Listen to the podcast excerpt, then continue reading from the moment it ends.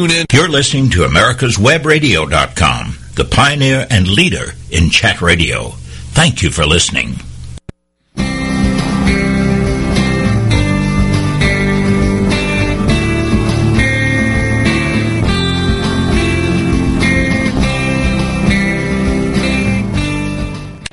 Welcome to America's Homegrown Veggie Show. I'm Daryl Pullis, and this week I'm talking to Shawna Coronado, who's an author, a speaker, a photographer, a gardener, and an enthusiastic supporter of green living. What else have you what else are you? You've been all over TV and radio, and you got YouTube videos all over the place. I do. Um, I do. And you write a whole bunch of books. I do write a lot of books. I'm on my sixth book right now. I'm in the middle of writing it over the winter. And uh, for me, it's all about inspiring others to do good, do good for uh, social good, do good for their communities and for themselves. I noticed that one of the books that you have is Building a Sustainable Community, Making a Difference, Saving Money, and Living Green. Um, mm-hmm. What what got you into this uh, into the green stuff? Because we got How to Go Green in a Down Economy. Um, your newest book is 101 Organic Gardening Hacks, and mm-hmm. it's about green living, ecologically responsible. How did you get into the green living thing? So years ago when I first started all this, way uh, way back maybe in 2006, 2007. I worked as a marketing and sales rep at a high-end uh, fancy pants company downtown Chicago. And uh, it was a very stressful job. I hated the job. You know, it was I, I really had to be there uh, from dark in the morning until dark at night. You know, uh, I would come home in the dark. Yes, it was miserable. And I uh, was sick. I took over a dozen prescriptions a day based on all my allergies and all my stress-related conditions that I had. And it, it was horrible. High blood pressure, uh, year-round bronchitis. Uh, uh, the list just goes on and on. And so uh, one day, the boss asked me to to work more hours. I lost my mind. I, I really did. I argued. I fought. I said, I'm done with this. And I walked out the door. I came home uh, crying and said, you know, I don't know what I'm going to do for the rest of my life, but it sure as heck is not that. So corporate in America is not for me, and I know that, you know, so I, I had to find a solution. So that summer, I started working uh, as a landscape designer. No previous experience. I just know gardening very well. I know plants. I knew perennials. Uh, everyone admired my garden, so then I started making connections and building a little landscape business. And what I would do is go out and partner with landscape companies where I would do the design, and sell, you know, the, the project and then they would come in and do it with me. And so that summer, I went from taking over a dozen prescriptions a day down to two prescriptions a day. And in that process, I used less chemicals. That was my number one goal. In my house, I stopped using uh, the the fancy cleaning chemicals that you get at the you know at the department stores. I stopped using everything except like vinegar and some very basic things. In you doing know, vinegar, that, baking soda, soda, yeah, yeah and elbow and, grease, and, and there are in elbow grease, yeah. And there's I'm allergic to molds, so there is bleach in my house. I sometimes use bleach. But I mean, outside of that, I, I really eliminated the exposure. Then when it came to food, I started growing my own vegetables without chemicals. I used organics. Uh, I started really focusing on breathing every day. And this sounds crazy, doesn't it? But I'd go outside, I'd touch nature, I'd feel better, I got exercise. It was fantastic. And so I wrote my first book about the changeover from working in a corporate environment to living a cleaner, healthier lifestyle. And what that meant for me was a giant change in medical care. So that was the beginning of my green lifestyle discussion. And what I didn't know is that I was still consuming uh, foods that triggered illnesses for me. However, uh, I was down to those two prescriptions, and that was a tremendous change. And the I started blogging at that time. It was in 2008 when I wrote my first blog. And I was blogging because I wanted to sell the book that I wrote, which at that time was called Gardening Nude. It sounds very naughty, but it's not about nudity in the garden. It was, you know, about green lifestyle living. Mm-hmm. And when I started writing that and, and publish that book, I'm like, oh, oh, I need to get, you know, online in order to sell the book. That was what this was about, was selling a book. And here's the amazing journey that happened. Over several years, I realized uh, blogging is not about selling a book. It's about making a difference for people. It's about connecting to people via social media. It's about uh, living and then inspiring others with that lifestyle. And so the big change for me uh, on a personal emotional level uh, about green is that it became not only a lifestyle for me, but a way to make a difference within my community and to encourage people to live similarly. They would come back to me and say, my God, my health problems are gone. I have no more high blood pressure because you told me, you know, X, Y, Z. And that's the most excitement I've ever felt is when you uh, change somebody's life and inspire them to do good and then they have a result because of that. And then they can spread the word to other people. Exactly. Other people. It's a big yes, it's a big circle of happiness, mm-hmm. if you will. And I mean, there's a lot of problems that happen along the journey, right? Because that's human nature. We have to learn uh, what works best. Each individual has an individual lifestyle, and finding what works best for you is absolutely critical, and it happens through trial and error. So if you never try, you never experience it. Uh, who is the famous hockey player who said, uh, y- you don't make 100% of the shots you don't take, right? You have to take a shot, mm-hmm. and you have to give it a try before you'll see results. That is for that is for sure. And as my mother always told me, if you at first you don't succeed, try, try again. exactly. Except don't keep doing the same thing over and over if you're getting bad results. It, it doesn't make yeah, any don't sense do it. at all. You know, Shawna, I'm amazed how many people that are in our garden communicators business or are, you know, gardeners, uh, commercial gardeners or something like that, nursery owners, how many of us came from totally different backgrounds. Mm-hmm. I did the corporate thing too, and it just, you know, even when you like the job, it's very stressful. They, if you like the job, you're going to tend to work overtime as I did for extension because you know you just do. And if you don't like the job you still have to do it because that's where your paycheck is coming from. Absolutely. And that all just piles stress on people. Mm-hmm. and of course then as you said we use a lot of junk in our houses and we eat a lot of bad food. Food that's got things that you can't pronounce the names of.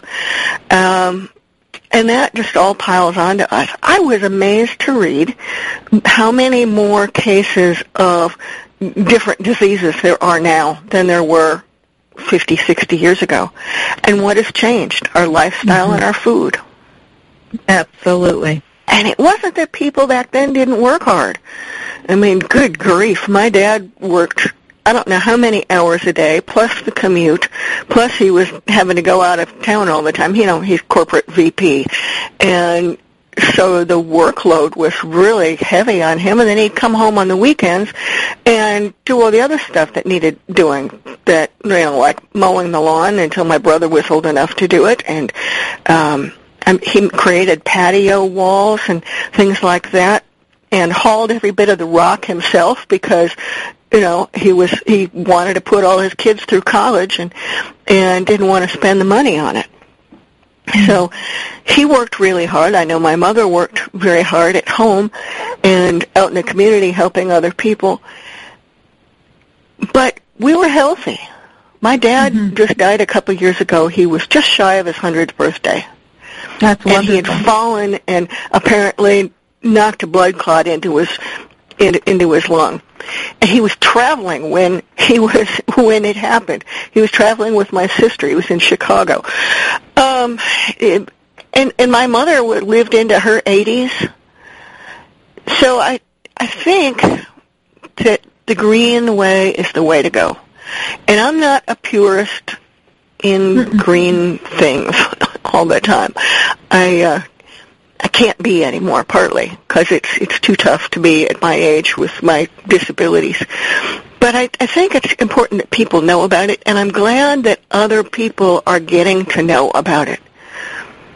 Now, how is speaking of health issues? Mm-hmm. When you were here last time, you had just recently been diagnosed with severe osteoarthritis of your spine. Yes.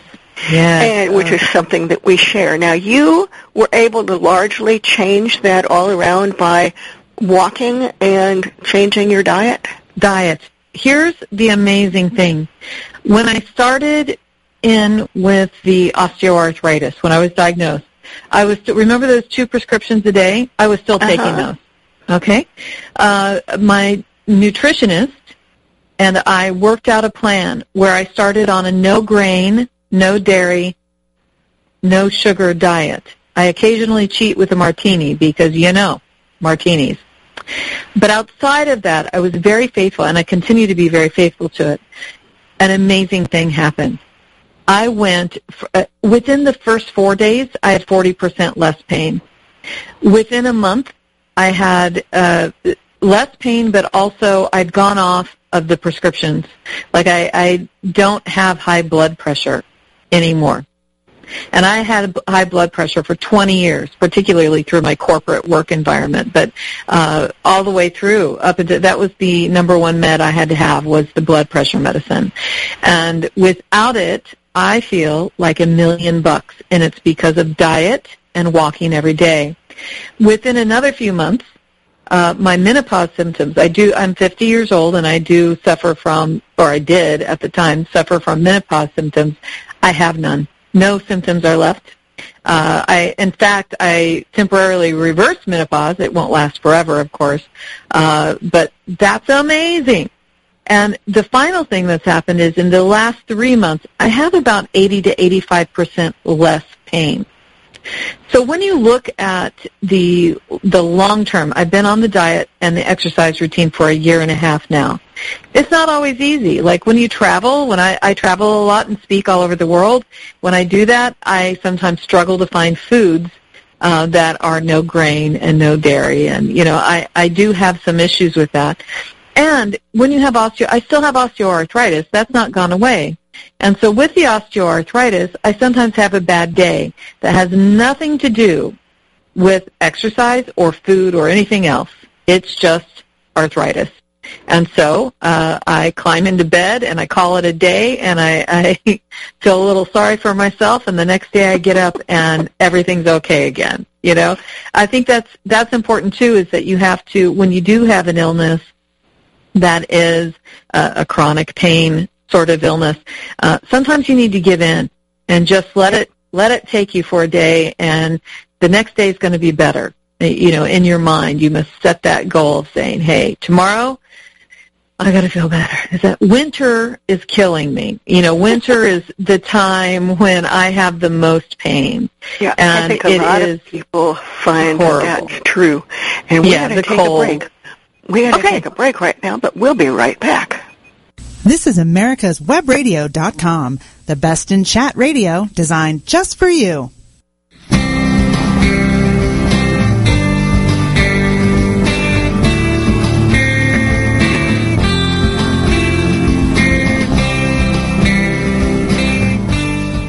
To America's Homegrown Veggie Show. This week I'm talking to Shawna Coronado, and right before the break we were talking about um, pain and winter. And we're going to get off the pain subject if you don't want to hear it pretty soon, but but it's I think it's important that we know that there is some way out that we can try. Anyway, so what do you do in the winter to lift your spirits and not feel so much pain? Okay, there's two things that I do, and the first one sounds crazy as crazy can be. Okay, uh, I noticed in the summer that when I'm growing herbs, and I walk through the herbs. You know, specifically, I have a living wall that's filled with herbs. When I walk by it, the scent is so powerful and it makes me feel good. You know, I often mm-hmm. stop, I touch the plants, it's the whole thing. So if I'm unable to grow inside, I often uh, will buy herbs at the grocery store. And when I'm unpacking them, and I use them, by the way, for all kinds of cooking you know, whatever I can come up with, whether it be for a drink or a cocktail or whether it be for uh, a, a crock pot dish with rosemary in it. Oh, makes the whole mm-hmm. house smell like rosemary. I do this thing where I rub the herb between my hands and then take this giant sniff. Mm-hmm. so if someone would come to my kitchen and see me sniffing, they would be like, what is wrong with you, woman? but it is like a shot to the brain. I feel so much better after that natural connection. Now, the second thing that I do is I grow inside. Now, I've had mold allergies for years. What I noticed with this special diet that I'm on of no grain, no dairy, no sugar, is that my allergies are significantly less. Not just less. We're talking very improved. So now, for the first year ever since I was a child, I can grow houseplants. And so having houseplants inside uh, has made a huge difference. Now you could grow herbs, uh, start your seedlings inside, do any of that sort of thing. Uh, the houseplants I brought inside this time are uh, they're all low light tropicals that I had planted on a living wall out in my garden. And uh, I, I brought all of them inside. My husband's like, "What are you doing?" Our entire living room now is like filled with plants everywhere. It's crazy, but it makes me feel good. You know, it really does. And I think it helps reduce pain in the sense that it lightens your load. And I, I really like that. So that's, it's, it's that whole growing thing. How can you bring it inside and do it? And do it. It's definitely worth the effort. I would like to suggest for some people out there that that want to have herbs inside, um, well, two ways to do it. For some herbs that are low light tolerant, basil is one of them. You know, they're fine underneath fluorescent lights. For some others, um, even parsley seems to need a little bit more light than basil does. But I use an AeroGarden. And I've had one now for five or six years, and you just it's um, it sprays water on the roots of the plants. It comes with an organic fertilizer. It's got fairly high-powered LED lights. My original one had a had a fluorescent tube. Um, this one's got LEDs, and the herbs grow amazingly fast in there. And you've got them right there when the cat's tail brushes past them, or when um, Jeffrey reaches out to take a, a snitch of them because he's a he's a plantaholic, the little cat. Um, you get that whiff. And of course, when you're yeah. snipping them, they're it's right on your kitchen countertop, so you can just snip and and um, and put them in your pot, and you Wonderful. get that scent of the herb all the time. Mm-hmm. Have you ever tried one of them, Shawna? I haven't. I haven't. I would love to try one. I've, I've oh yeah, they've got it. some now, mm-hmm. now. They've got the new one that I have. My old one was a big six pod one, and it was a little too big. So this time I got um, our Ace Hardware store had a wonderful sale on the three pod system. And the other thing that I like about that is you can set the light to go on early in the morning and you know before sunrise and I know that you're closer to the eastern part of the time zone, but our sun does not rise here until about quarter to eight at this time mm-hmm. of year. Mm-hmm. And it's so it's it's miserable and dark. And having the lights go on gives you a little bit of extra sunlight, daylight kind of thing. And that really seems to help me a lot too. Yeah, absolutely. So I'm I'm with you on the herbs. And for me, I try to get out whenever I can which sometimes isn't possible. I went like I was like a caged tiger for several days last week when we had 11 degrees and ice and snow and ice on everything. I got out on the screen porch to feed the little one of the stray cats, but I didn't dare go out on the back steps because they were all iced up. And all I need at my age, well, all anybody needs actually, is a bad fall on the ice. I'm sure you've done that living where you do in Illinois. Oh yeah. Um, and, and so I was like a caged tiger, and I was feeling really miserable. But fortunately, the weather got a little bit better, and we've had some 73 days and uh, degree days, and I've been able to get out and walk. And I think that that's really critical for people too, especially I think for gardeners, because if if you're used to gardening and then you're stuck inside all the time, it's depressing. Yeah. Yeah. It really is. And for non-gardeners, like surveys after surveys, they've shown how much benefit people get get for going for a walk in the woods or someplace pleasant, uh, out being outside. So, now we want. I want to talk. Your brand new book is called 101 Organic Gardening Hacks. And I'd like to talk about that. And what is, for, for some of our listeners who might not know that there is a good kind of hack, not just the, the computer hacking and all the Right. political poo that went on this year. So, Yes. what does it mean? Hacking is really the concept of breaking traditional rules to discover a creative way to accomplish something, a clever trick, really, that saves cash for the thrifty or solves a problem more elegantly. And uh, whether the hack is for computing or for cooking or for gardening, it all works in the same way as you're kind of going around what would be considered traditional rules to do something new and different. So for example, uh, one of the hacks in the book that I talk about is how to use uh, upcycle wine bottles to use them as a border for your pathways. You know, you have to hold in this, hold out the soil and hold in the path paving material, right? Uh, you can do that with wine bottles really easily by building a trench and throwing the wine bottles in the ground. And it's so easy to do, and you're recycling and you're saving money all at the same time. He saves you from having to buy edging materials. Exactly. hmm Plus, Now- the wine bottles are are remarkably tough. I've had mine for over five years now. Not a one has broken, and I I live in Chicagoland, so I have temperatures way below zero regularly Mhm. and way above ninety. You know, so uh, the glass is tough. It works. Now, what about when you're carrying tools around in the garden? Doesn't don't they get broken or? No, never had a No? problem. I've rolled over them frequently with uh, my wheelbarrow and all of that, and and no, uh, wine bottles are not crystal. They're usually made of green glass, but I have some that are blue as well, and they're very thick. So they they like I said have never broken in the five years that I've had all of it. And I mean I I've tripped over them. you know, but I trip over everything. I, you know, like I walk off the path and then I'm like, oh, damn it, and I trip over the wine bottle. See, you know, you, uh, that's happened, but that it's never broken a wine bottle in that process. Um, so it's been a really exciting and easy thing to do. You know, when you talk about uh, a hack, if you will.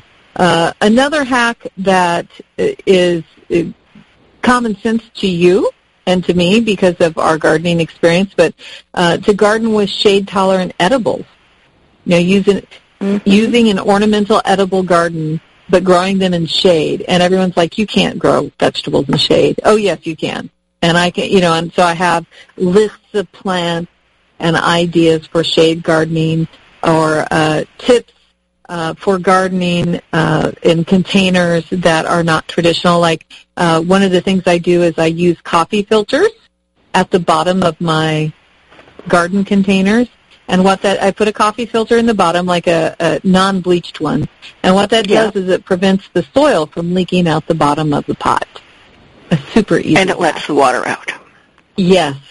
And so you still have all the, but you have less mess, which is always a problem if you have garden containers outside in the summer. So it's some simple and easy uh, tips, really, uh, that use things that are homegrown that you can make on your own uh, to make gardening life a little bit easier. Now, I noticed that you also reuse other things, not just the wine bottles. Tell me about tell us about some of your other projects? Uh, I think one of my favorite projects are eh, okay. So lining, uh, like the wine bottle conceptual idea, lining your paths and your borders with something is always an issue. You know, like we're always searching for something to line a new garden with. And mm-hmm. uh, one of the things that I use are the antique glass insulators. So I saw year, a picture of those in your book, and it yes, and and them. but they I don't. How do you get them? Because I remember, even when I was a kid, the colored ones were fetching a pretty penny. Yes, and they're hard to find. But here's what I did. I have contacts. I have a girlfriend named Helen Weiss who is a landscaper that works out of Oklahoma. And I was telling her about these glass insulators that I have, and she's like, girlfriend, I have a pile of them out back. I'm going to bring them to you next time I come into town. And she did. Oh, she brought wow. me, you know, like dozens of these insulators. And then I have cousins in Indiana who live off of an old railroad track. It's on their property. The railroad track is not used anymore. And along the railroad track, they found all kinds of these insulators because they were just dumped there by the telephone company, you know, long the electrical company a long, long time ago. So they gathered them all up. So I got lucky and, and got a couple of those. Uh, but you can use other things other than glass insulators. You could use logs. You can use upturned flower pots, that like the little terracotta flower pots. If you're on the East Coast or West Coast, you can use clamshells because they can is particularly on the East Coast, like those large clamshells that are just laying around the beach everywhere. You can collect them and put them, and river rocks and clay pipes and metal pipes and anything that you can use to lift, give you a couple inches along that edge of a border. Uh, super easy to do, and for some reason we never think of it. We we don't think that that's such a creative idea. People say, I'm like, no, it's just common sense. I had no money to go out and buy edging, and this is my solution. Um, another thing I did that was quite successful, um, I decided to ha- to plant an artistic design in a garden. Instead of doing traditional rows, I wanted to pack all the plants together in kind of a wave, you know, a wave of herbs, a wave of flowers, and how can I get that design laid out? Like a garden hose wasn't twisty enough, and you know I needed a solution. So I went in my uh, kitchen and got an old bag of flour, and I used the flour instead of paint or my garden hose as an edging design. So it enabled me to lay out the designs in the curvy, wavy way I wanted. If I didn't like part of the design, I just erased it by wiping it off with my hand and then relaying more of the flour.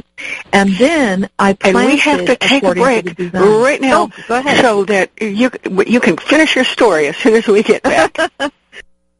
Affordable health insurance was the promise of Obamacare, but for many, the government mandate caused more problems than it solved. This is Dr. Elena George from Medicine on Call, and I want to tell you about a truly affordable alternative allowed under Obamacare, Liberty HealthShare. Liberty HealthShare bypasses doctor and hospital panels, giving you the freedom to choose and with a maximum of $500 out of pocket per person and 100% coverage up to $1 million per year per occurrence, you can rest assured knowing you and your family are protected. Coverage starts as low as $107 per month and also includes dental, vision, pharmacy, and holistic care. Liberty HealthShare puts you back in charge of your health. Visit them online at libertyoncall.org.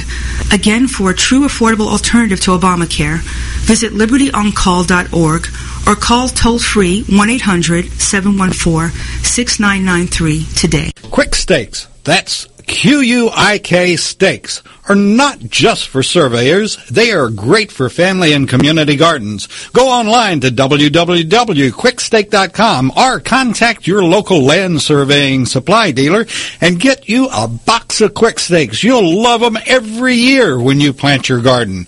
Again, that's quick stakes, Q-U-I-K stakes, the truly preferred way to stake and identify what's in your garden now. Did you miss a show that you really wanted to hear? All of our programs are available for download on americaswebradio.com and on iTunes. You can listen to your favorite programs on americaswebradio.com anytime you like. This is americaswebradio.com, the best in chat radio designed just for you.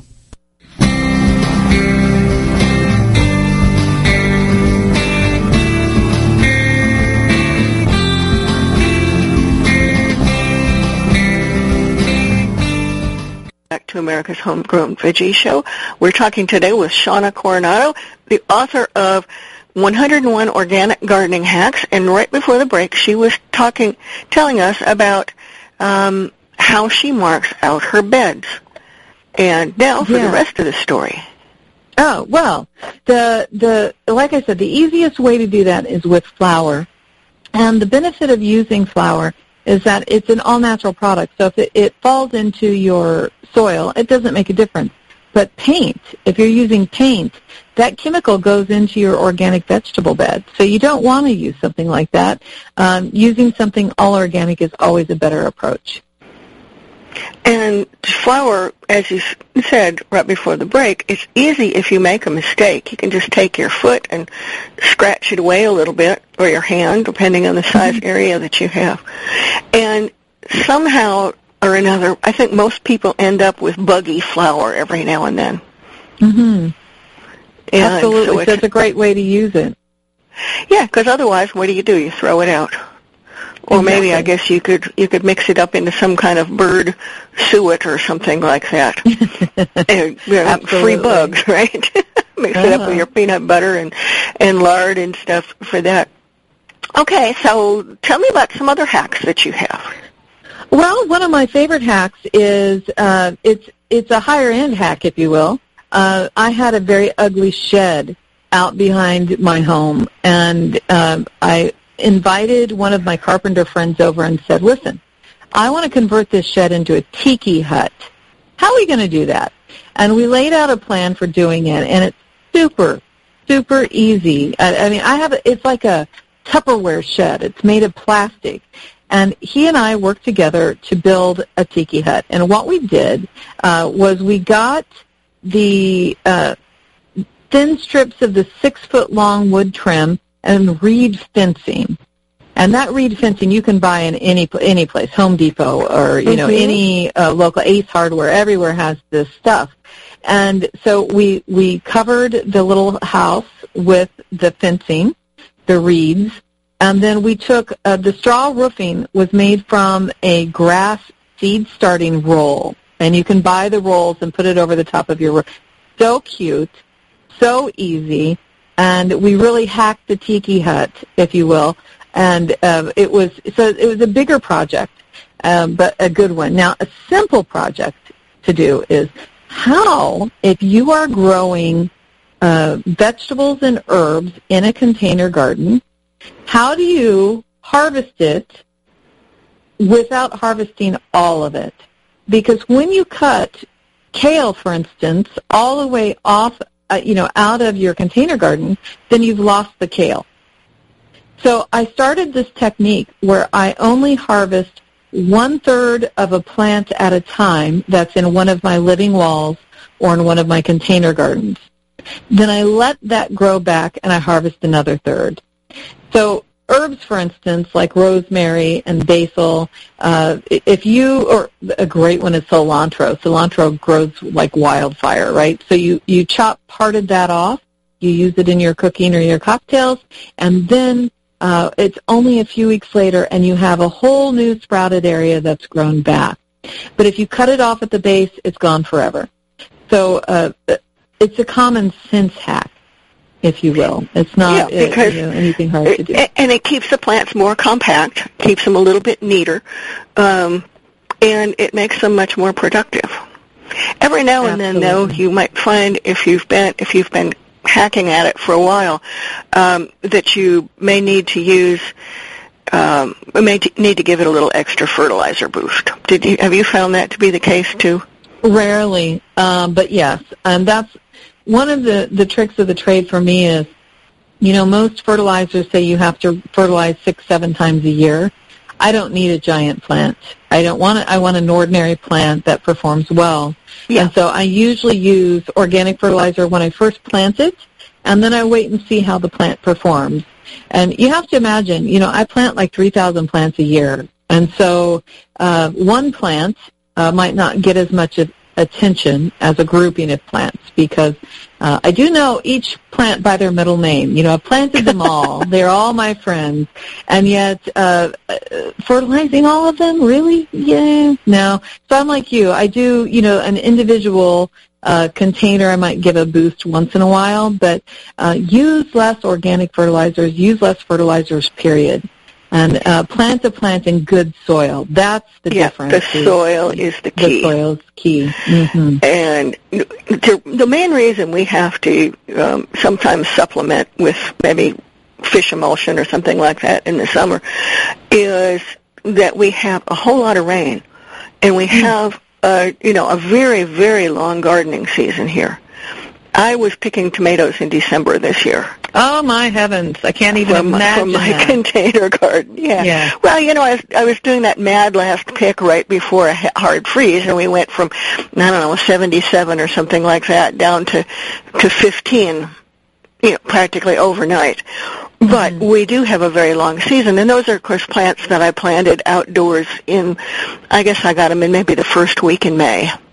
I could have put him in a l- little bit earlier, but I was, uh, you know, a gardener's life sometimes just doesn't go as it's planned. Yes, and ours is my season is really from May 15th to even May 30th. Once in a while, we'll have a colder season in the spring.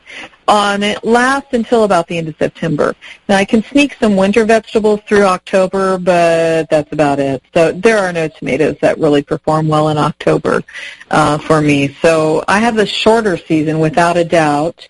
Um, but I still I, I want to emphasize the need for a proper soil to uh, I'm, I've lived with a till-free garden, for instance, and I don't. I do that by layering up my soil, and I and using organic matter whenever possible. And so that that's the best way because then you use you have to spend less money on other products to maintain the garden. Yeah.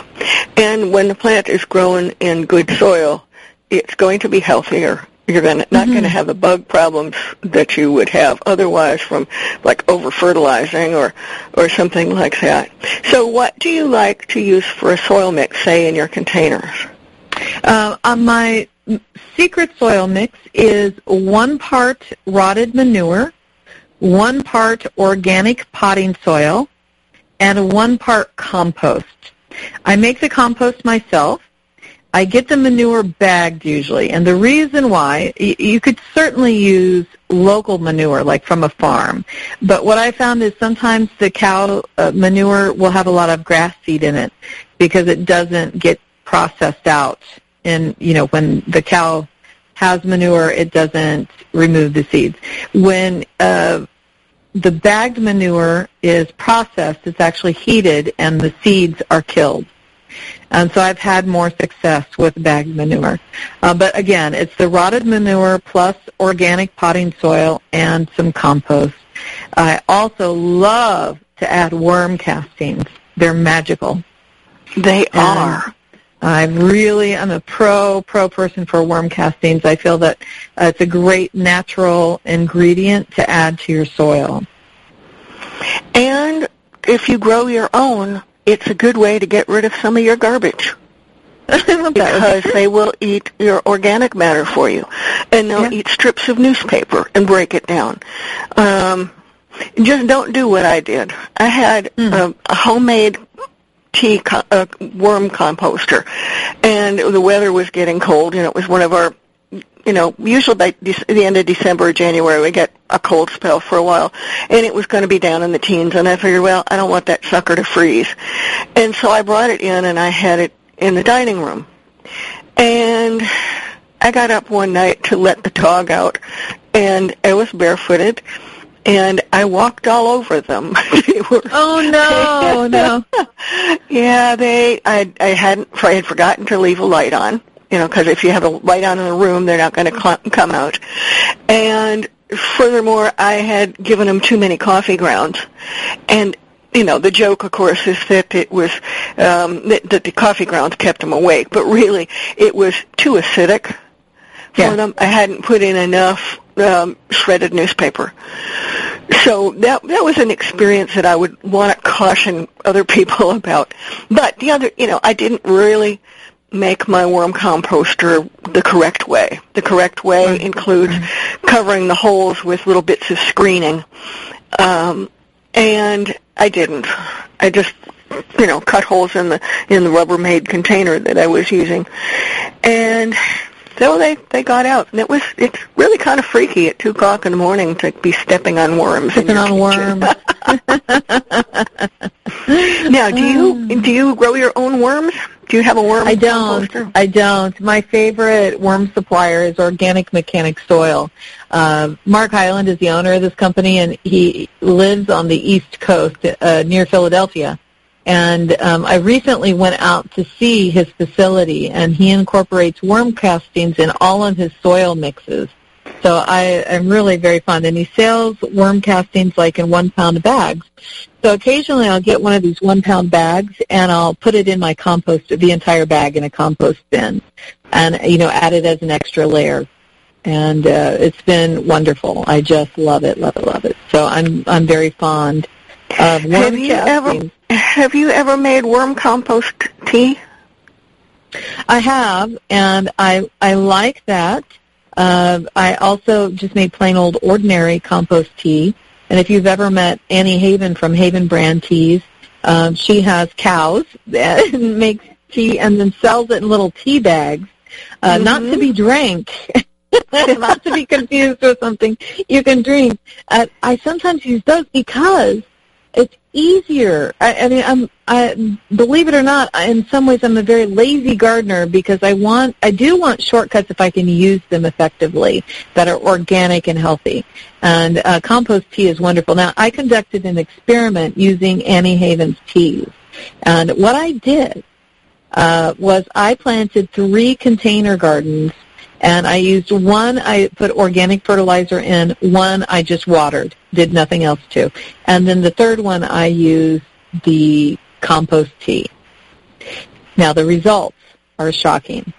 The organic fertilizer grew fine all season and stayed green. The plain one that I just watered didn't do so well. And the organic, uh, or the the compost tea container, the moo tea, the moo tea did great at first. Then it turned, the plants did not turn as green as the organic fertilizer. Then I went on vacation. I forgot to water the containers for three weeks. Come when on. I came back, here's the shocker. When I came back, the organic fertilizer and the plain watered one were flat to the container. They obviously had died, okay? But Annie Haven's Moo Poo Tea looked just the same as when I left it.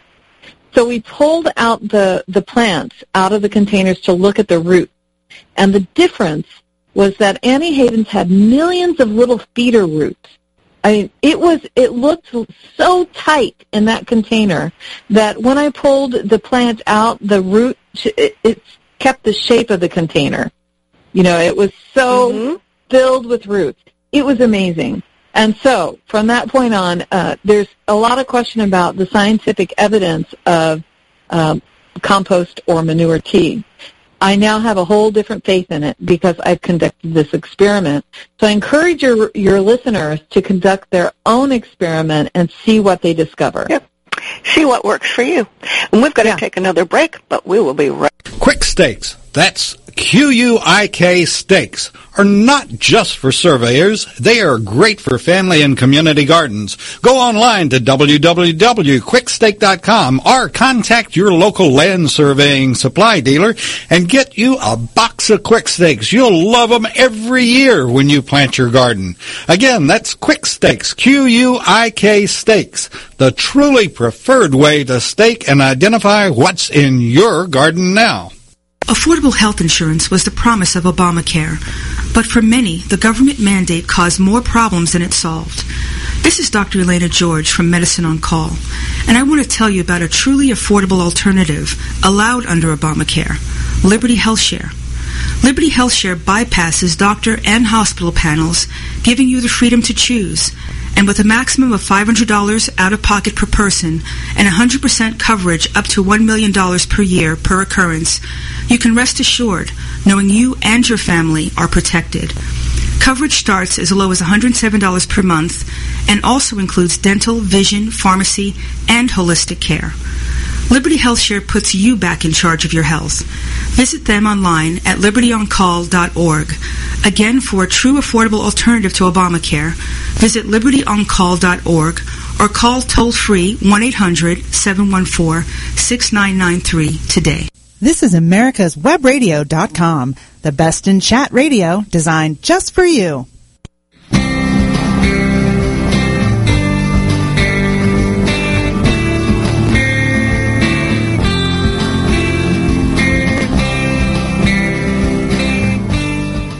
Welcome back to America's Homegrown Veggie Show. I'm Daryl Pullis, and my guest today is author, photographer, and TV personality Shawna Coronado, and we're talking about growing things and using an unusual product. Maybe it's called Moo-Poo tea, and it's it's been tested. One of the things a lot of people have worried about since there were so many um, problems with diseases in in some veggies a couple of years back and a lot of recalls is that there can be bacteria in manure.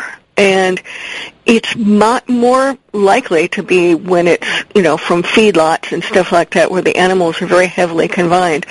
But um, Annie does has hers tested. Mm-hmm. and so you have you don't have to worry about that stuff.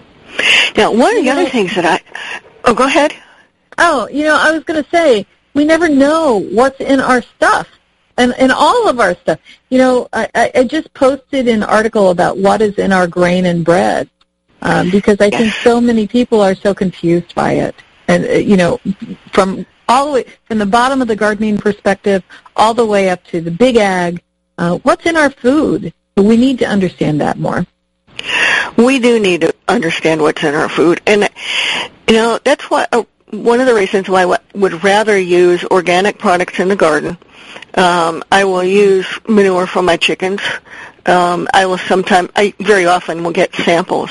One of the things that I like, though, um, in the kind of area of manure tea is the worm, a lot of the commercial worm composters now, and you can get these on sale, and you can get single level units or double or triple or however you need, big you need for the size of your family, um, for the food that's going to be going in it. But most of them have a little drain at the bottom. They're up on legs, and there's a little drain, so you can just put your watering can or your bucket, and worms, uh, the worm compost produ- produces a little liquid, and you can just drain that off into your container and go. And worm compost is magical. The way it the worm is. transforms mm-hmm. its food and adds some of its own goodness to it, it is just magical stuff as far as growth is concerned. The first I heard about, I was working in a, in a friend's greenhouse helping him out you know, during the, the busy season in spring. I could not get over how good some of his plants were. And oh, his answer was worm compost. Yeah, yeah. So Agreed. I agree. What other hacks do you have for vegetable gardening?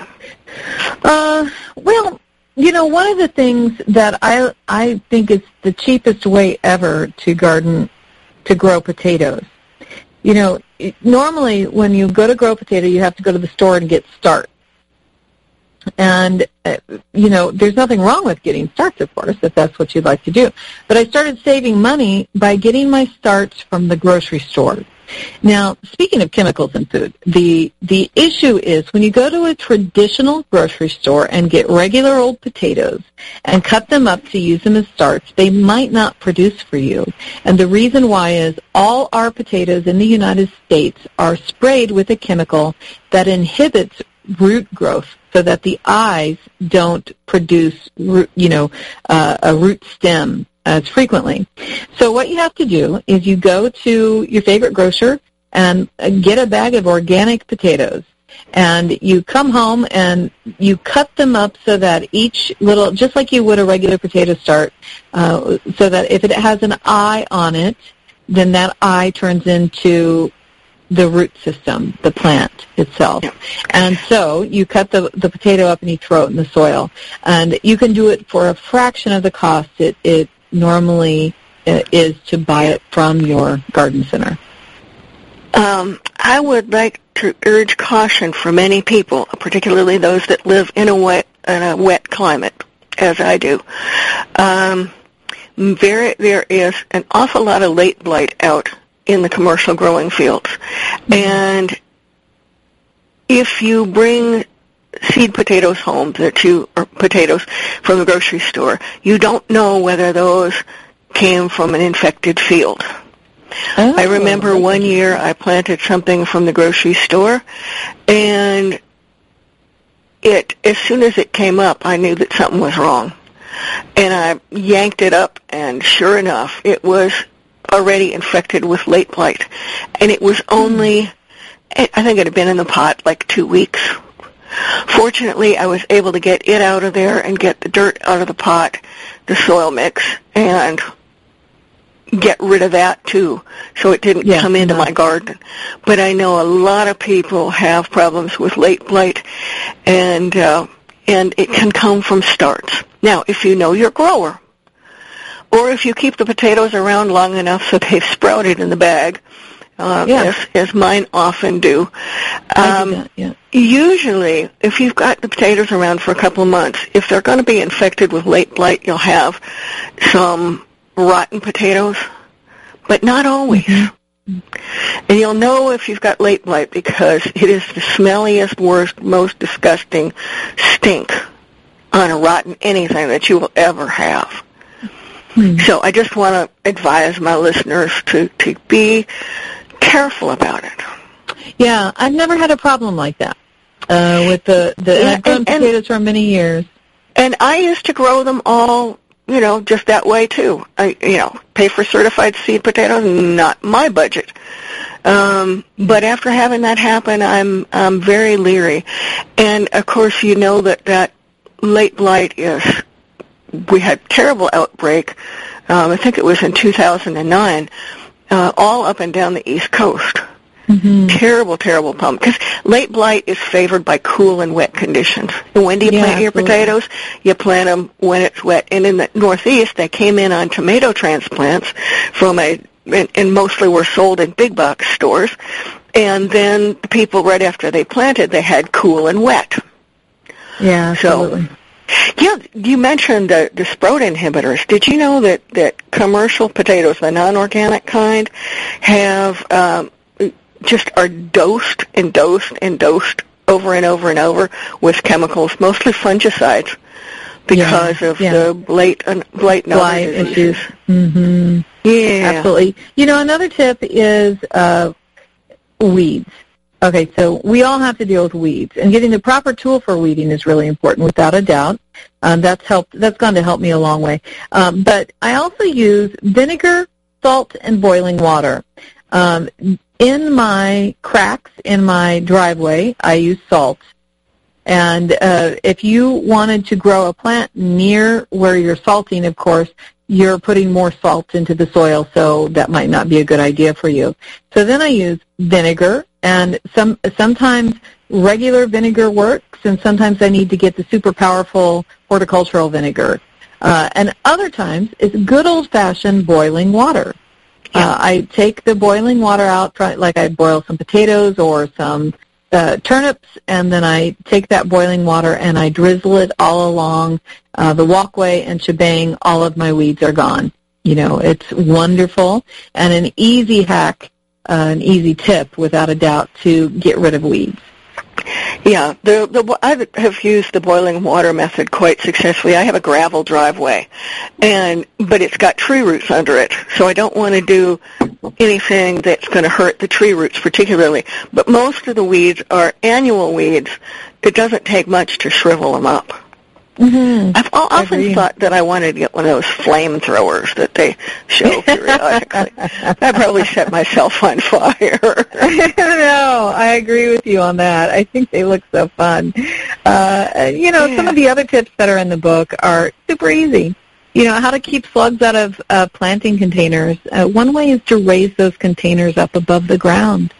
Uh, so many people leave them right down smack on the, the cement or even in the soil, and slugs and, and all kinds of bugs jump right in.